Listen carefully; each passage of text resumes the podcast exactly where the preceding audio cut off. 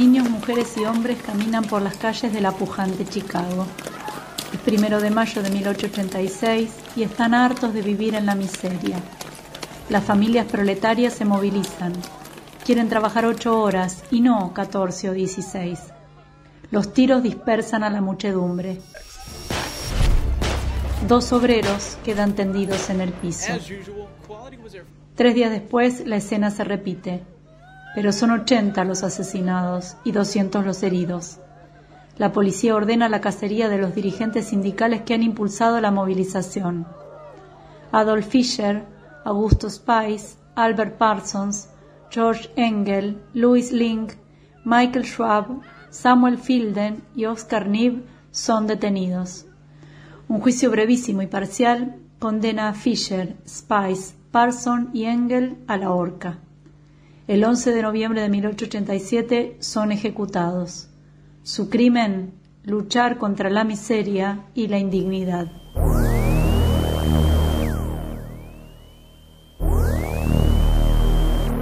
La noticia recorre las fábricas del mundo, también la indignación de una clase obrera que está realmente harta de la explotación. Dos años después, en 1889, la Conferencia Internacional de Trabajadores reunida en París establece que cada primero de mayo será el Día de los Trabajadores, de las Trabajadoras, un día de lucha, de reivindicación.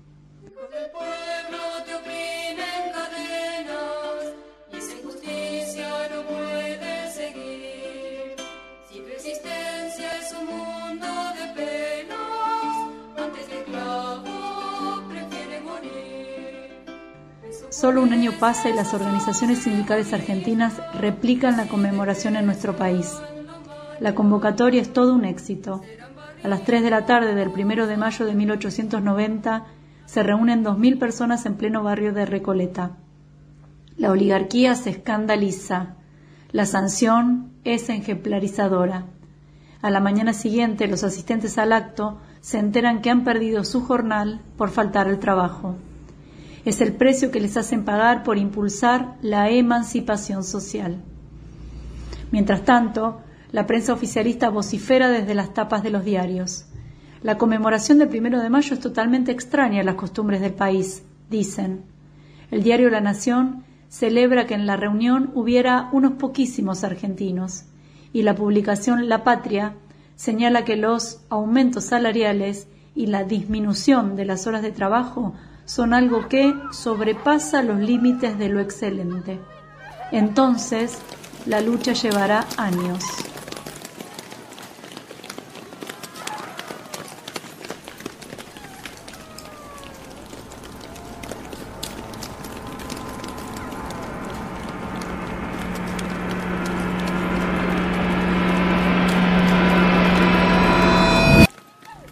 Primero de mayo de 1909.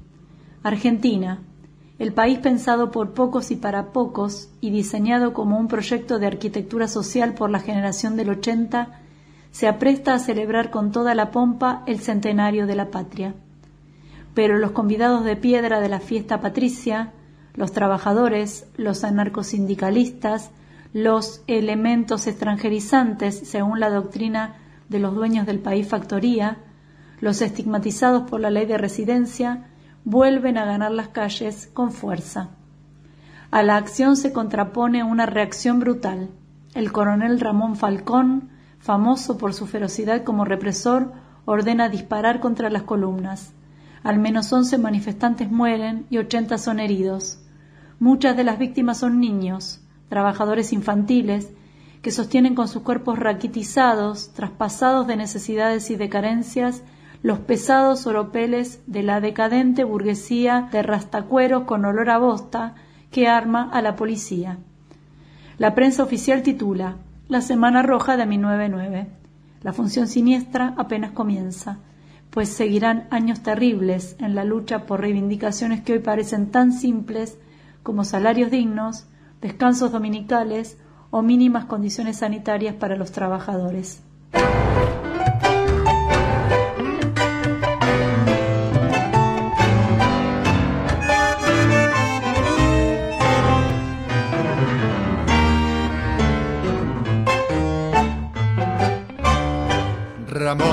Falcón, por matón y alcahuete, te pusieron bien un cohete que la gorra te voló. Yo sé muy bien quién te lo puso, fue ese muchacho ruso, Rado Whisky Simón. Muñeco de ocasión, Maquiavelo con bigotes, vos todo un monigote que bajaron de cartel poderoso coronel, explotó la justicia de la mano de Simón y el pueblo cantó de alegría, porque ya murió el mandamás,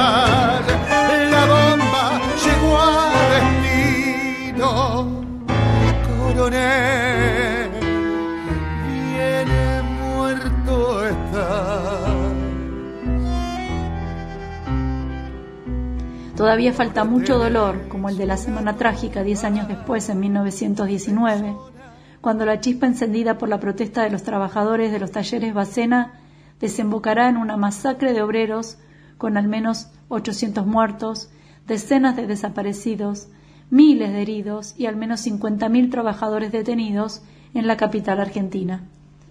El último acto a gran escala en esta época de luchas descarnadas se desarrollará en la Patagonia rebelde.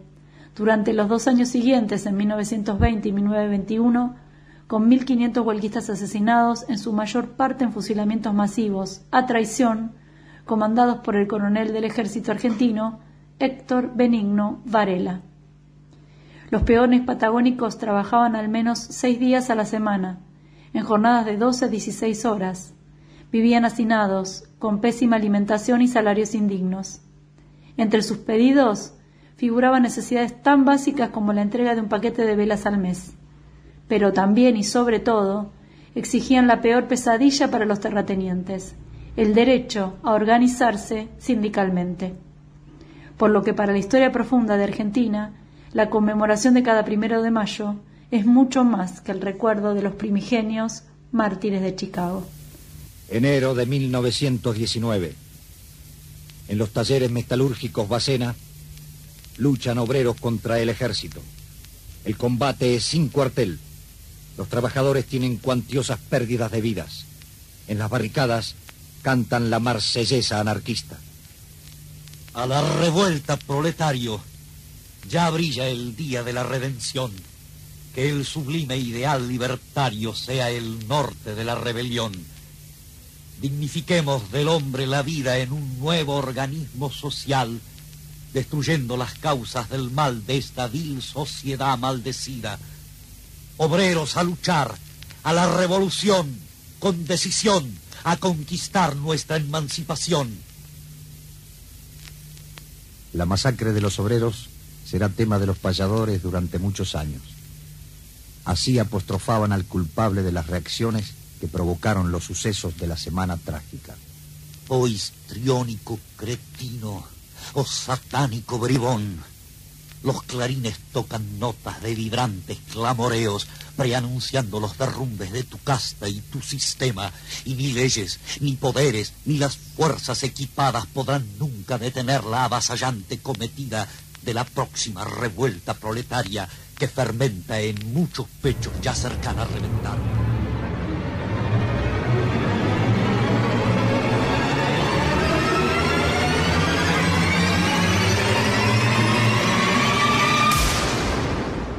Recién en 1929 se sancionó en la Argentina la ley de ocho horas de trabajo, una ley que la oligarquía le cobró con creces a Hipólito Irigoyen, destituyéndolo del poder al año siguiente.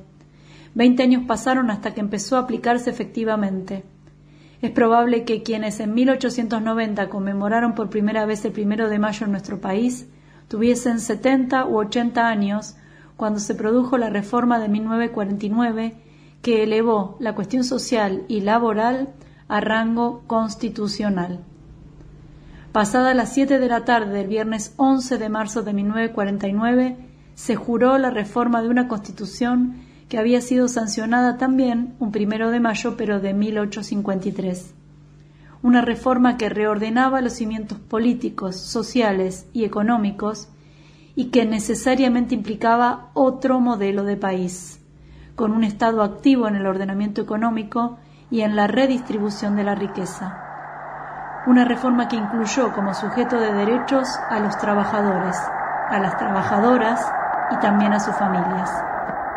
El presidente de la Nación Argentina, haciéndose intérprete de los anhelos de justicia social que alientan los pueblos teniendo en cuenta que los derechos derivados del trabajo, al igual que las libertades individuales, constituyen atributos naturales inalienables e imprescriptibles de la personalidad humana, cuyo desconocimiento o agravio es causa. Con el primer peronismo, los trabajadores obtuvieron logros históricos perseguidos por décadas. El derecho al trabajo, a una justa distribución, a la capacitación, a condiciones dignas de empleo y de vida, a la salud, al bienestar, a la seguridad social, a la protección de la familia, al mejoramiento económico y a la defensa de los intereses profesionales. Por primera vez se disponía legalmente de vacaciones pagas, aguinaldo, derecho a indemnización y protección de la niñez. ¿Cuánta lucha costaron estas justas reivindicaciones? Por eso el primero de mayo pasó a ser también una de las fiestas principales del movimiento peronista, nada menos que la fiesta del trabajo. En el preámbulo de la Constitución reformada se afirmó la irrevocable decisión de constituir una nación socialmente justa, económicamente libre y políticamente soberana. Y el artículo 37 estableció los derechos del trabajador, su familia, la ancianidad, la educación y la cultura, que fue el instrumento legal que permitió la concreción de esa patria justa, anhelada desde las profundidades del tiempo.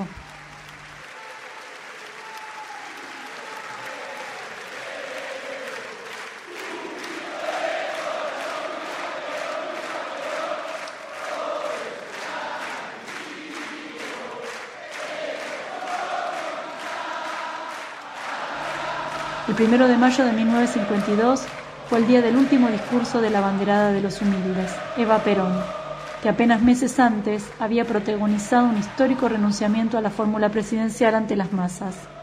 Eva, Evita, le habló a una inmensa multitud con el cuerpo ahogado por la leucemia, con sabor a despedida y gloria eterna. Nosotros no nos vamos a dejar aplastar jamás por la bota oligárquica y traidora de los vendepatrias que han explotado a la clase trabajadora. Nosotros no nos vamos a dejar explotar jamás por los que vendidos por cuatro monedas sirven a sus amos de las metrópolis extranjeras y entregan al pueblo de su patria con la misma tranquilidad con que han vendido el país y sus conciencias. Atronaba en su última energía vital. Mis queridos descansados, yo no valgo por lo que hice no valgo por lo que soy ni por lo que tengo.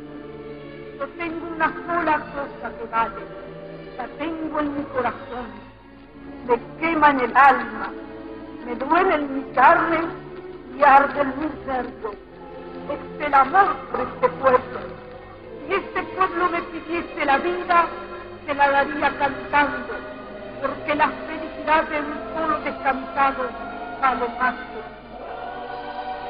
mis exaltados, yo les agradezco por todo lo que ustedes han rogado por mi salud.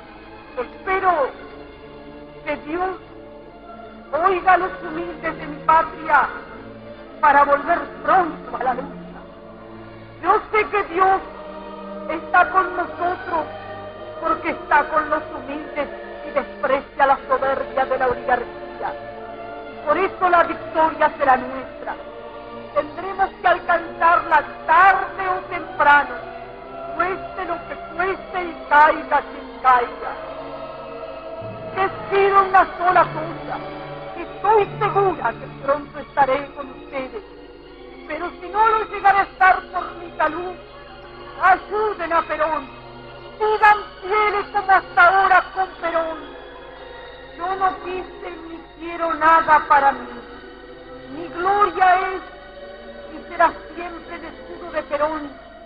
y la bandera de mi pueblo. Y aunque deje en el camino girones de mi vida, Yo sé que ustedes recogerán mi nombre y lo llevarán como bandera a la victoria.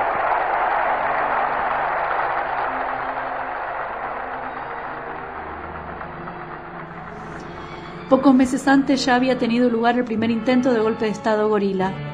Las conquistas de los humildes sufrían la misma amenaza oligárquica que toda la vida los castigó en su propia tierra. Y ahí estaba Eva, inmensa, que les advertía, nosotros cuidamos una causa que es la causa de la patria, es la causa del pueblo, es la causa de los ideales que hemos tenido en nuestros corazones durante tantos años.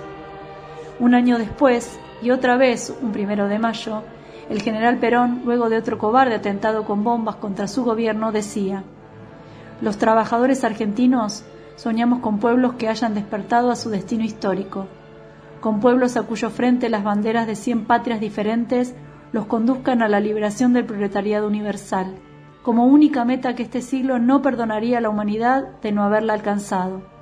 Esta es la hora para lanzar nuevamente al mundo la sagrada frase de la liberación diciendo en todos los idiomas de la tierra, trabajadores del mundo, uníos. La acción y la reacción siempre. Apenas dos años después, los trabajadores argentinos volverían en el péndulo nacional a sufrir persecuciones y pérdidas de derechos proclamados en la Constitución de 1949. El 27 de abril de 1956, la dictadura de Pedro Eugenio Aramburu proclamaba su anulación. Entonces, las luchas volverían a encenderse.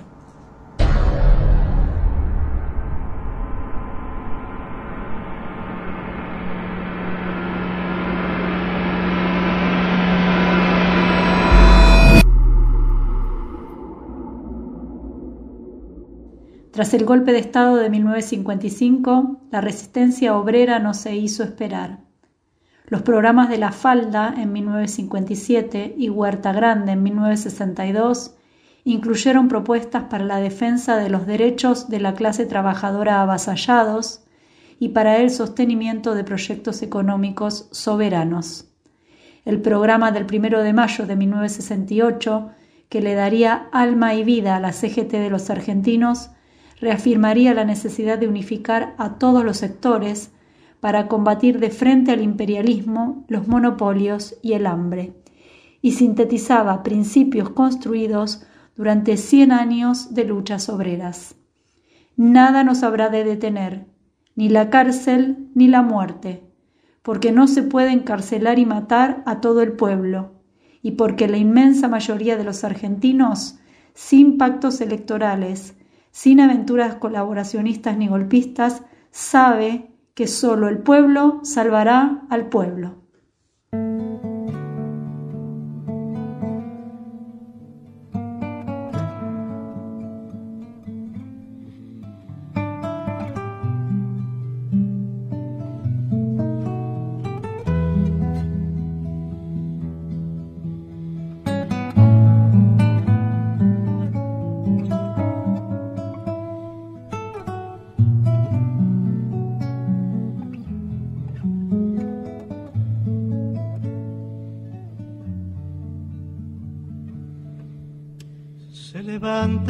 Cuando el gallo aún no cantó. Y perfuma de rumores la estación. Los persigue la impaciencia y ese plus por asistencia. Al costado menos frío del vagón después entran a desgano en la ciudad, porque intuyen que es perder la libertad. Y en las noches se desquitan matecito y torta frita, y que llueva lo que quiera en el barrial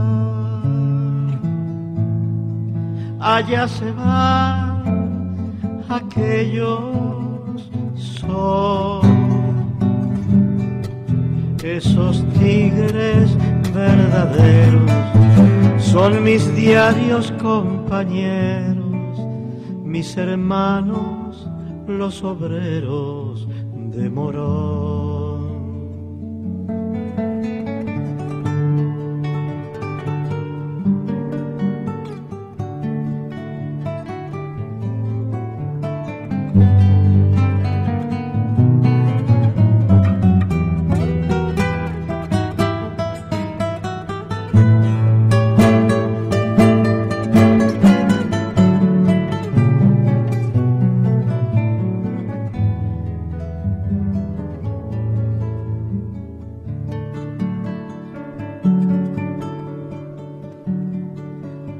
Hay un bolso con un peine y con un par. Algún diario y la camisa de sudar. Y la changa cotidiana de trepar por las ventanas en un tren que los devuelva a su lugar ellos duermen y yo pienso una canción. Dos maneras de soñar con la estación. Si discuten algún tema, se dechaban con sus lemas. Si vivieran, votarían por Perón allá se va aquellos son esos tigres verdaderos. Son mis diarios compañeros mis hermanos los obreros de Morón